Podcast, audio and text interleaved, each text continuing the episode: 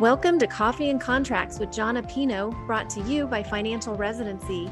John owns Contract Diagnostics and is an expert on physician contract negotiation and compensation review. If you have an idea for a podcast or a question you would like for him to answer on one of his shows, please email podcast at financialresidency.com.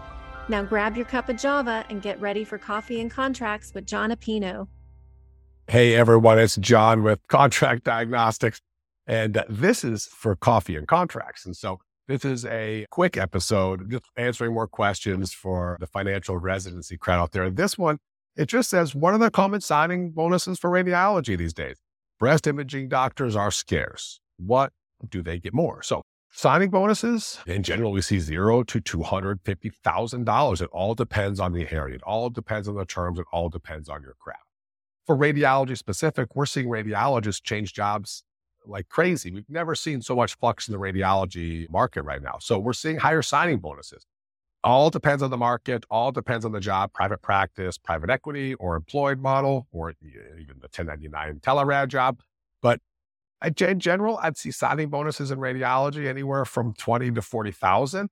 There we might see like a specialized breast imager in a hard to find market, maybe 65 if those typically are tied to a two or three year guarantee, which means if the physician leaves in those times, they'll have to repay a portion of that. Make sure those are all fair as far as how the amount is forgiven. So signing bonuses, it depends all on your on the nature of the job that you're looking for, but in general, I would say 40 to 65,000 is what we would see for radiology. Maybe a little higher for breast imaging.